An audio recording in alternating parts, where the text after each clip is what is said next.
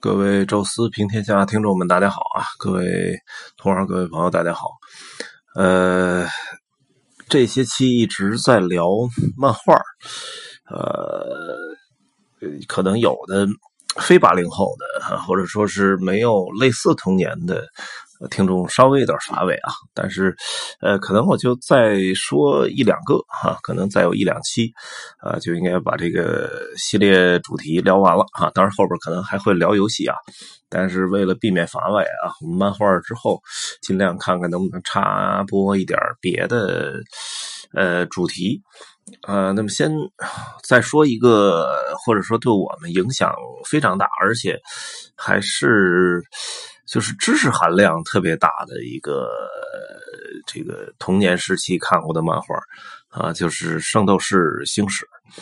呃，跟很多的其他的那种啊，就之前我们聊的那那两部吧，呃，一部《机器猫》，还有一部《七龙珠》，实际上就是理论上他们一直没有结束啊，就是呃，实际上一直没有画完啊，《七龙珠》啊，貌似有一个大结局，但是就是。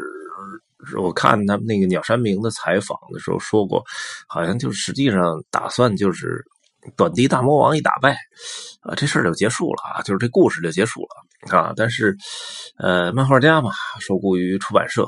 都是一种商业行为，呃，那么到后来肯定是这个受到了出版方的阻力哈，啊，既然还能挣钱，这么一个。呃，下金蛋的鸡啊，那不能给它结束啊，所以无论机器猫还是七龙珠，呃，基本上都处于一种就是漫长的那种续写阶段，而且呃，现在随着什么啊电影啊这些呃这个蓬勃发展啊，现在都把它又重新改编了一下，又又都搬到电影院里啊。像那个七龙珠和机器猫，最近一两年好像都有那个电影面世，机器猫的我还专门去电影院看了。那这里边那个《圣斗士星矢》就比较牛啊，它还真是几乎是有始有终的。那么在我们看，尤其是呃难得的吧，就是在我们看漫画那个时代的漫画书，呃，它做到了就是基本上最后一集就基本全结束了啊，就是这个叫我记得最后一集应该叫。呃，大决战哈斯哈迪斯神殿啊，它就是每个名儿也挺有意思啊。我不知道这是翻译的问题，还是日本原版也是这样啊。先来一个什么词儿啊，来感叹号啊，完了后边再接一个稍微长一点呃，所有的这个呃那漫画的那每一集的名字都类似啊，像它第一集叫星矢，然后叹号啊，天马小英雄啊，然后最后一集叫。大决战哈迪斯神殿啊，然后后边据说好像画那个动画片的时候又加了一个叫神斗士啊，就是北欧那些人啊又来了啊，但是基本上在这个我们看到那海南美术摄影出版社那出版那版呃漫画书里面，呃圣斗士这个还是很好的，能做到有始有终。那圣斗士这个作者叫车田正美啊，也是很著名的漫画家。那么他其实，在画《圣斗士》之前，呃，画过一部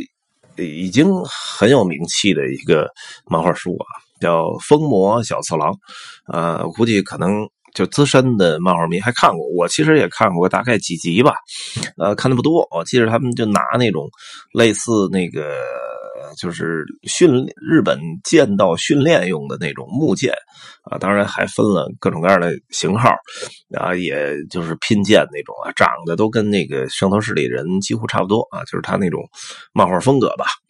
啊，那么他其实画圣斗士呢，就是灵感应该就来自于，据说是来自于一场那个狮子座的流星雨。啊，当时他这个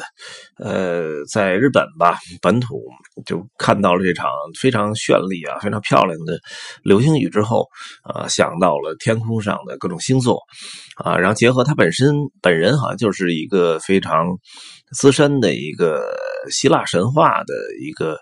呃读者吧，对希腊神话里面的很多人物啊和故事，呃，都了如指掌，然后结合着天上流星雨，想到了星座。可能这两两相结合起来吧，呃，那么创作了这个很有意思的漫画啊，叫《圣斗士》。呃，那么当时最开始，据说他把这个呃《圣斗士》编起来之后，首先想到的就是狮子座流星雨嘛，所以首先他把主角就定为狮子座啊，那么就是咱们现在在这个漫画书里看到这人叫艾欧里亚。呃，但是后来觉得可能，因为后来他在整个设计这个框架的时候啊，那个最重要的黄道十二宫这十二星座呢，被设计成了黄金圣斗士。那黄金圣斗士他这个没办法，就是在最初阶段出场啊，那么应该是那种。呃，处于一种打关的一种阶段啊，就是一点一点升级的。黄金圣斗士，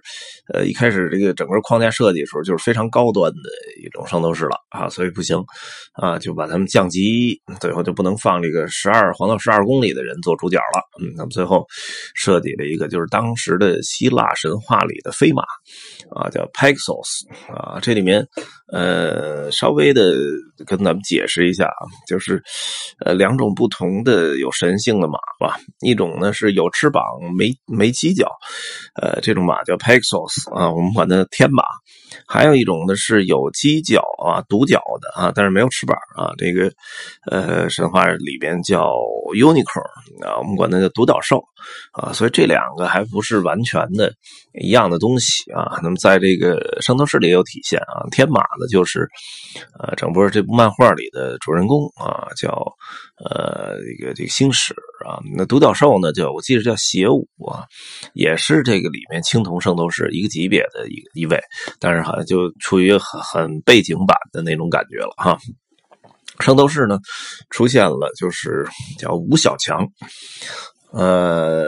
相当于一个群体的主人公了啊。那么主人公当然是星矢啊，但是另外还有那么四个人啊，也处于一种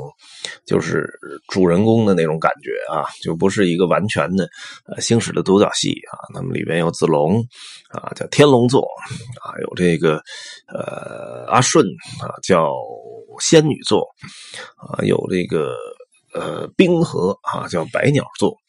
还有呢，就是这个呃，叫凤凰座一辉啊，整个构成的呃，这个青铜圣斗士的呃，这个五个最重要的出场人物啊。当然，青铜圣斗士里他还画了一些，包括什么独角兽啊，包括什么狼星座、天狼星座、呃，幼狮座、大熊座啊，那些都已经就非常非常的。就是，呃，这个这个叫路人甲那感觉了哈。那么，呃，在青铜圣斗士之上啊，那么设计了白银圣斗士，呃，其中出场了一些个人物吧。那么后面咱们会具体说到。然后黄金圣斗士啊，就是黄道十二宫啊，从白羊座开始啊，一直到双鱼座结束。呃，那么这个到现在就是大家在每个人身上的这个星座。啊，也都是从这个黄道十二宫来的，啊，那么整个这个黄金圣斗士这卷结束之后，那么升到叫海斗士啊，就是到了波塞冬那集了哈。那么整个啊青铜圣斗士、白金圣斗士、黄金圣斗士这些，其实呃都能叫做就是宙斯旗下或者宙斯旗下的雅典娜旗下的圣斗士，而。另外一个系统就是波塞冬系统的海斗士啊，那么还有呢，就是呃，这个漫画书的最后一一个段落吧，画的都叫冥斗士啊，就属于冥王哈迪斯啊，这三个等于是宙斯，其实呃，在这个圣斗士里是应该是几乎没出场啊，只只有提到过啊，嘴里提到过，但实际上是并没有出场啊。另外两个哈哈迪斯啊和这个波塞冬是最最终是出场了。而这些人物呢，除了呃这这个这几个大 boss 以外，呃，再加上那圣斗士吴小强，还有很多的登场人物，里面都具有就是非常深厚的一些背景啊。我们回头下一集呢，呃，逐个聊一聊啊。那么有一些很有意思的，先聊这个吴小强吧，呃。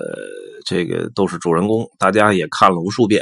应该还是有很深的印象啊。咱们回头挨个都说一说啊。然后后边呢，在在什么白银圣斗士啊、黄金圣斗士、包括海斗士、明斗士里啊，给大家呢找一些比较具有代表性的呃这个人物哈，把他背后的这个故事，尤其是跟希腊神话、跟欧洲有关的故事啊，给大家都发掘出来哈。那么咱们可能后边还有一两期会说到圣斗士的这些细节的人物背景和相关故事啊，敬请大家期待。那么咱们这一期呢就聊到这里啊，感谢各位的收听啊，下期见。